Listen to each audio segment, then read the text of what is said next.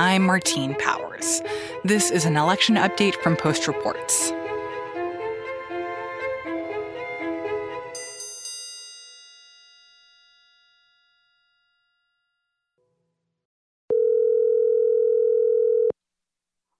You've reached Annie Linskey. I'm sorry I can't get to the phone, but leave a message and I'll call you right back.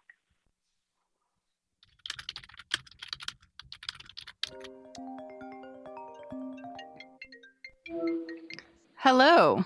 Hey, how are you? Good. How are you? Good. Where are you right now? Um, I'm in Wilmington, Whoa. Delaware. Yes, because I had to come up to Wilmington yesterday to get a COVID test to get on the plane today to fly out with Biden's press charter to Ohio. So I'm in place to be um, to, be on the train. To be on the train tomorrow morning. Last week, I called up politics reporter Annie Linskey because she was about to get on a train with Democratic presidential nominee Joe Biden. It was kind of a gimmicky campaign thing for the morning after the first presidential debate, starting in Cleveland, stopping in a series of Rust Belt towns, and ending somewhere in western Pennsylvania. Right. Well, that last part about where it ends is also a little hazy to me. But I'm just trying to go with the flow here. One of the reasons why Annie was so excited for this train voyage was she hoped that it would tell us something about the state of the Biden campaign right now. The timing is interesting because, you know, this is like by far the most robust day of campaigning that Biden has had since he's sewn up the nomination in really in, in March. Mm-hmm. Um, you know, this is the most number of public events that he's done. This is sort of the most creative thing his campaign has done. And well, and this is going to be six towns in a one day trip. Yeah. So it's going to be a, a, a long day. Hey, I've got to get on this bus here. Can I give you a call back? Yeah, yeah, for sure. Okay. Thanks. Right, Bye. This week on Tuesday, we checked back in with Annie to get a recap of the train ride and all the things that have happened since. Even in normal campaign times, it, it's highly unusual to go on a train ride with a candidate. We're pulling up to the train station at 9:46 a.m. I mean, you know, this is a charter train. Um, you know, we're used to like bus rides. Okay, I'll be back. Welcome aboard. Amazing. All right. I'll definitely be back a few times. Okay. There's a cafe car on this train, which is a great relief. We're just getting on for the first time. And the press is in the very back of the train, which is actually the safest area. Oh no, are we going to be riding backwards? That's not going to be good for me. The N95 seem to be wearing. Oh, so there's Build Back Better hand sanitizer. Oh. So I guess I got to put this on. Yeah, Thank we you. need to wear the N95s. Okay. To ensure the day. Okay. And Mr. Good, you have one? Thank you. The Biden campaign called it the um, Build Back Better Express, sort of to focus on their economic message, which is what they were planning on turning to after the debate. Jobs about a lot more than a paycheck. to really pivot to the economy in the final weeks of the campaign. It's about being able to hold your head up.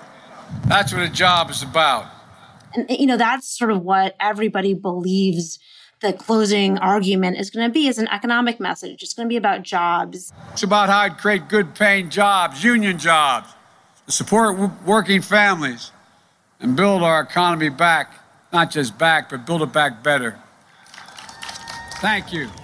And it was a really interesting trip. You know, in one way, it felt kind of very old fashioned because it's a train and he stops at the Amtrak station and he gets off and he's talking to people on a, you know, literally on these train platforms. And in another way, it felt very like like a normal, like in this very abnormal campaign that's been just like done via Zoom and and virtually, and like all of a sudden you you were seeing crowds for the first time, and so you sort of got to see him interacting a little bit with people, which just hasn't been the norm since since March.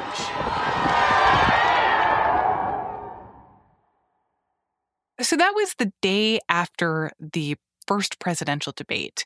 And then it seemed like the news took a complete left turn in terms of what was going on with President Trump and the fact that he had come down with COVID. Yeah. So then the president of the United States gets a positive COVID test. And just, I mean, everything changes. I uh, got two, uh, two COVID tests this morning one in Delaware and one by the former White House doc who came up, and everything is clear. We want to make sure everything was clear before I came. You see Joe Biden altering his strategy around his own testing. And so now Joe Biden is going to announce every single COVID test that he takes, whether he is, you know, that he's negative. Um, he had pledged to say that he would share a positive test, but now he's sharing all of the, the, the negative tests. But it, more consequentially, now he's talking about masks and putting the coronavirus back in the center of his campaign message. You know, hours after Trump is is positive, Joe Biden goes to Michigan and he gives a speech, and the speech is memorable, not even really for what he says. I mean, he says much of the same stuff that he's been saying, but he wears a mask for the entirety of his speech. He doesn't take it off once. You know, 20 minutes, he's up there with a microphone, has a mask on. He does the same thing in, in Florida yesterday. And it seems like he's really trying to give this appearance of, I I would be the president of responsibility, of listening to science, of being reasonable and not catching COVID. Absolutely correct. You know, this mask is a symbol of how he handles his own safety and, and sort of by extension how he would handle the you know the safety of the of the country in his campaign's view. As one advisor said to us, that Joe Biden intends to be sort of a walking PSA for, for masks and good behavior.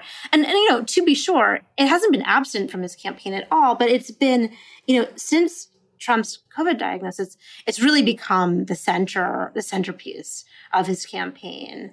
Um, and you also see it um, happening with the vice presidential debate and the final negotiations over what that's going to look like, and by extension, what the presidential debate will look like. I mean, before the COVID diagnosis, I was writing stories about, you know, our is Biden's team, you know, suggesting that there's a mute button for Trump because Trump was so bombastic. But now, you know, we're talking about is Biden's team suggesting, you know, plexiglass barriers hmm. to prevent uh, COVID spread. Hmm. I also wonder how this is going to actually change the logistics of campaigning for Biden over the next several weeks. It, it, strikes me as funny that he has here he has this one event that's kind of him going back out into the world, being a little bit more public, interacting with more people, and then all of a sudden the president gets COVID. And I wonder if there is an urge to quickly pull back and say, you know, well, if, if Trump has COVID, certainly we don't want i mean i don't think they wanted biden to have covid in the first place but like we don't want to take any risks that could possibly get biden sick as well I, I think that's right. I think that the method of campaigning is also changing. Vice President Biden, do you have a reaction to President uh, Trump leaving Walter Reed last night to speak to his supporters? I, I'm reluctant to comment on anything the president's health or what he's doing and not doing. And you know, Biden's team all along has said, look, we're taking really strong precautions. And it's true, they have. They have been very careful. But that has gone sort of from like a like nine to like a 15. And you saw it in Florida. If he's feeling better by the 15th and you have a debate, what kinds of safety precautions would you like to see? Would you like it to be a virtual debate? With J- Dr. Jill Biden sort of physically pulling former Vice President Biden away from reporters. I'm sorry. Because he was sort of getting too close to them. That it's safe and the distances are safe and really sort of enforcing this this distance. And yes, there's always been a, a, a, attempt to keep this distance between the, the press and Biden, and also just sort of real people and Biden. But that always, you know, there there have certainly been exceptions. I mean, going back to the train ride, you know, when I was on the aboard the train, Biden was having a sort of smaller conversation with two supporters, uh, you know, aboard that cafe car. He was wearing his mask, but then somebody um, he was talking to just really couldn't understand what he was saying. So Biden just lowered his mask and, and just kept it down, you know, so that to make the conversation easier. And, you know, I remember I sort of mentioned that moment in, in the pool report that I wrote for other reporters. Um, but I, it, it, was also sort of striking because I was just like, oh, you know, I thought back on it a lot, like thinking, wow, I bet that wouldn't happen again. That's the type of little slip that you wouldn't see going forward. Is there a concern within Biden's camp that the fact that Trump has COVID, is he at Walter Reed, is he not at Walter Reed, what is happening with the president, that all of these questions are sucking so much oxygen out of the room that it will be hard for Biden to get attention in these last critical weeks before the election?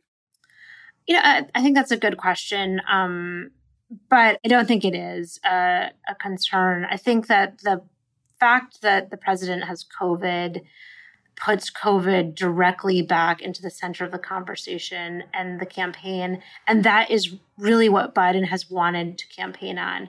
I mean, you know, before this happened, I have to say, you know, there have been sort of discussions about the opposite, which is with COVID receding in a lot of places was Biden's message going to be less potent? You know, are, are, are people ready to kind of move on from this? People are getting back to normal.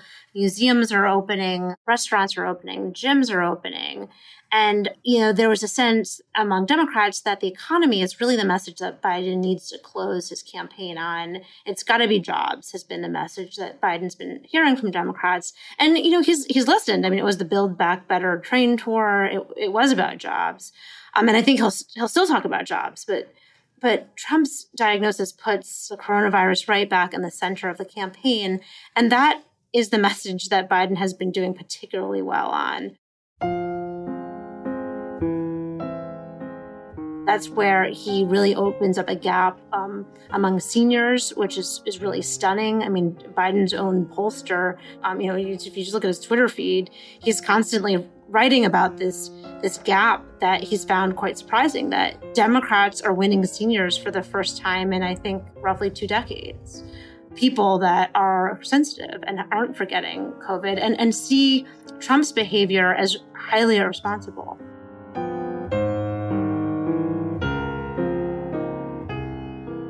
Annie Linskey is a politics reporter for The Post.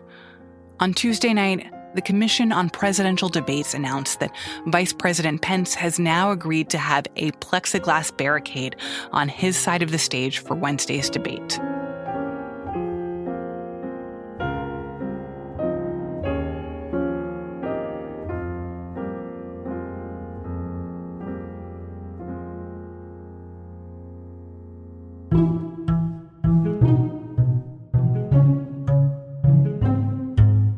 That's it for this segment of Post Reports. Full episodes of our show come out every weekday afternoon. You can subscribe at postreports.com or wherever you get your podcasts. I'm Martine Powers. Thanks for listening.